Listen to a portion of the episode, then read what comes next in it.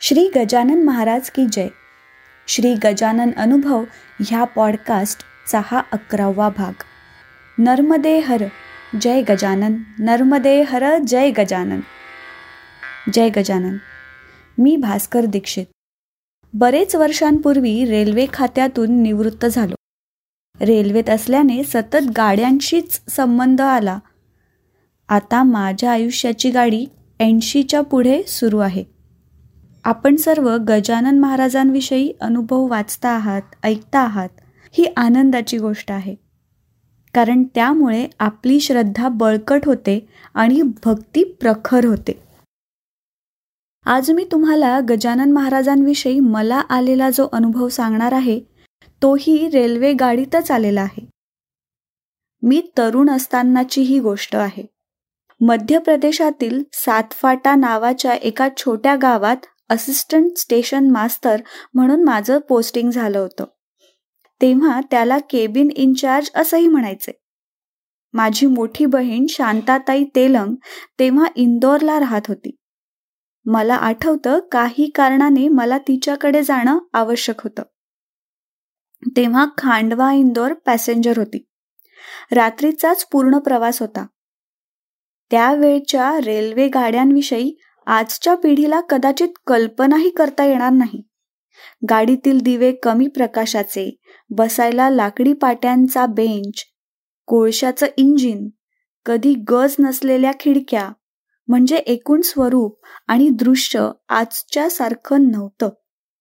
आणि बाहेरचं दृश्यही आजच्या सारखं झगमगाट नसल्यामुळे दूर कुठे मिणमिणता दिवा दिसला तर दिसणार. तसंही रात्रीचा प्रवास अशा वातावरणात अधिकच अस्वस्थ करणारा असतो. अशा सर्व स्थितीत रात्री एक दीडच्या सुमारास खांडवा स्टेशनवर मी गाडीत प्रवेश केला तेव्हा पूर्ण बोगीत आम्ही फक्त चार लोक होतो. दोघांनी वरच्या बर्थवरती चादर टाकून ते आडवे झाले. एक एका कोपऱ्यात बसला आणि मी आता एका खिडकीशी जाऊन बसलो. आमचा प्रवास सुरू झाला. ती पॅसेंजर असल्यामुळे प्रत्येकच स्टेशनवर थांबणार होती. पुढच्याच स्टेशनवर गाडी थांबली आणि सुरू झालं एक थरार नाट्य. काही क्षणातच सगळं दृश्य बदलून गेलं. साठ सत्तर लोक एकदम डब्यात चढले आणि पूर्ण बोगी एका विचित्र उग्र वासाने भरून गेली. ती एक लग्नाची पार्टी होती. काही स्त्रिया आणि काही पुरुष. प्रत्येक पुरुष आडदांड आणि काळाक भिन्न. जवळपास प्रत्येकाने मस्त दारू झोकलेली. प्रत्येकाचे भटारडे डोळे. ती कुठलीशी विशिष्ट जमात होती त्यांचा एक मुखिया होता. हिंदी सिनेमातील डाकू शोभावा असा प्रत्येक गडी होता. डोक्यावर घुंगट असलेल्या स्त्रिया. मुखिया म्हणेल ती पूर्व दिशा डब्यात शिरल्यावर बर्थवरती झोपलेल्या माणसाकडे मुखियाची नजर गेली. उंच पुरा रांगडा गडितो त्यांनी अक्षरशः एखादी बळकटी खाली टाकावी तसं बर्थवरील माणसाला खाली टाकलं. तोंडानी तुम्हारे बाप की गाडी समज रखी क्या? म्हणत घाणेरडी शिवी हासडली. दुसऱ्याचीही तीच गत केली. भानावर आले तेव्हा दोघही चळ कापत होते.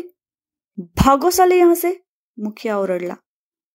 कस बस सामान घेऊन ते दोघे आणि खाली असलेला तिसरा. तिघही खाली उतरले आणि गाडी सुरू झाली.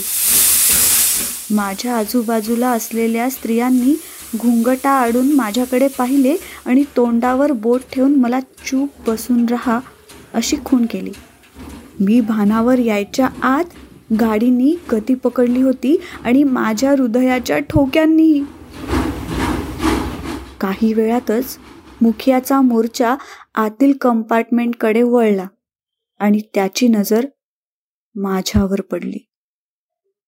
तो जोरात ओरडला ये साला कौन बैठा या पर? मुखियाचं पुढील वाक्य माझ्या हृदयाचा थरकाप करीत माझ्या कानावर आदळलं. ठीक आहे एक काम करते हैं। शादी तो बहुत बढ़िया हो गई लेकिन नर्मदा मैया को बलि चढ़ाना बाकी रह गया। आगे नर्मदा है इसकी बलि चढ़ा देते हैं। मला ते ऐकून दरदरून घाम फुटला। पुढला प्रवास मोरटक्का नर्मदेवरील पूल। मला पुढे दिसू लागलं आणि दिसू लागलं माझं मरण। आणि आठवण झाली माझ्या दैवताची गजानन महाराजांची. नित्य नियमाने गजानन विजय वाचणारा मी मला आठवला चौदावा अध्याय आणि आठवली नर्मदा नदी.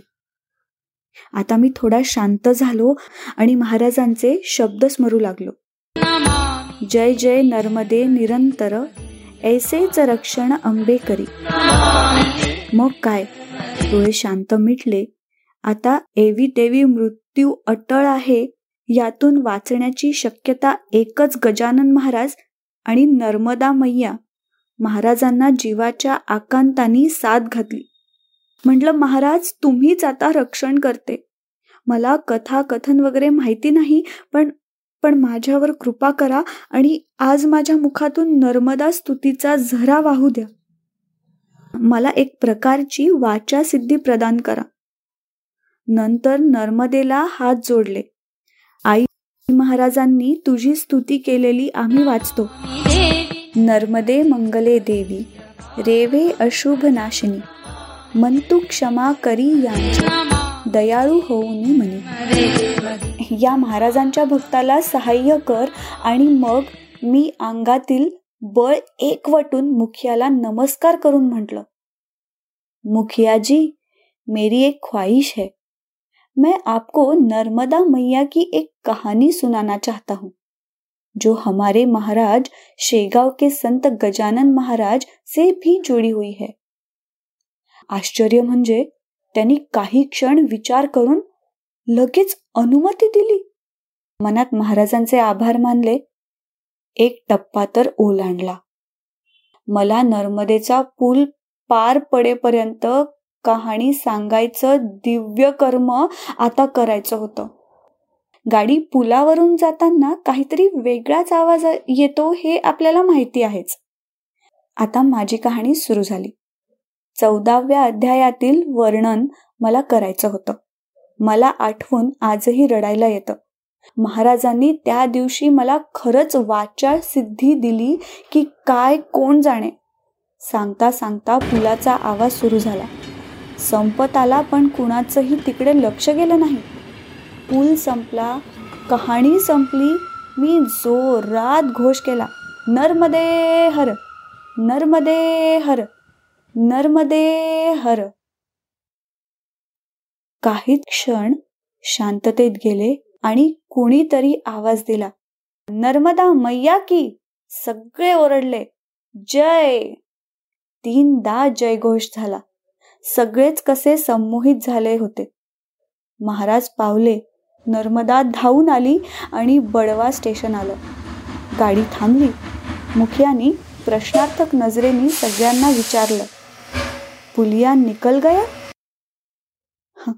पण आता दृश्य बदललं होतं. नर्मदा मैया त्यांचं दैवत होतीच. तिचं गुणगान करणारा मी त्यांचा मेहमान झालो. त्यांनी खाली उतरवून चहा पाण्यासाठी आग्रह धरला. मी बॅग घेऊन खाली उतरलो. माझा पुनर्जन्म झाला होता. क्षणात सगळं बदललं होतं. पण पुढचा क्षण कुणाला माहिती असतो? त्या स्टेशनवरच मी महाराजांना विनंती केली की महाराज एका रेल्वे स्टेशनवर तुम्ही भास्कराचा डोळा चुकवून भलत्याच डब्यात शिरण्याची किमया केली होती. आज या भास्कराला एक वेगळ्याच डब्यात बसविण्याची किमया करून दाखवा. आणि महाराजांनी किमया केली. स्टेशनवरील गर्दीत काय आणि कसा देव जाणे मी दूरवरच्या एका वेगळ्याच डब्यात जाऊन बसलो. गाडी सुरू होईपर्यंत धाक धूक होत होती. पण एकदाची इंजिननी शिट्टी दिली आणि इंदोरच्या दिशेने माझा सुखरूप प्रवास सुरू झाला. मात्र त्या रात्री मी प्रवास संपेपर्यंत दोन्ही जप एक साथ करत होतो. नर्मदे हर जय गजानन. नर्मदे हर जय गजानन. आता आपण ऐकलात हा अनुभव होता श्री भास्कर दीक्षित नागपूर यांचा. जयंत वेलणकर यांनी शब्दांकित केलेला पौर्णिमा देशपांडे हिच्या आवाजात आणि नचिकेत शिरे प्रस्तुत श्री गजानन अनुभव ह्या पॉडकास्टचा हा भाग. हा अनुभव तुम्हाला कसा वाटला हे आम्हाला नक्की कळवा. आणि तुमच्याकडे काही असे अनुभव असतील ते पण आम्हाला सांगायला विसरू नका. आपल्या प्रतिक्रिया किंवा अनुभव आमच्यापर्यंत पोहोचवण्यासाठी डॉक्टर जयंत वेलणकर आणि मी पॉडकास्टचे डिटेल्स एपिसोडच्या शो नोट्समध्ये दिले आहेत. दर गुरुवारी नवीन अनुभव ऐकण्यासाठी मी पॉडकास्टरच्या यूट्यूब चॅनलला लाईक आणि सबस्क्राईब करा. आणि मी पॉडकास्टरचे इतरही पॉडकास्ट नक्की ऐका. पुढच्या गुरुवारी भेटूयात एका नवीन अनुभवासोबत. तोपर्यंत श्री गजानन जय गजानन.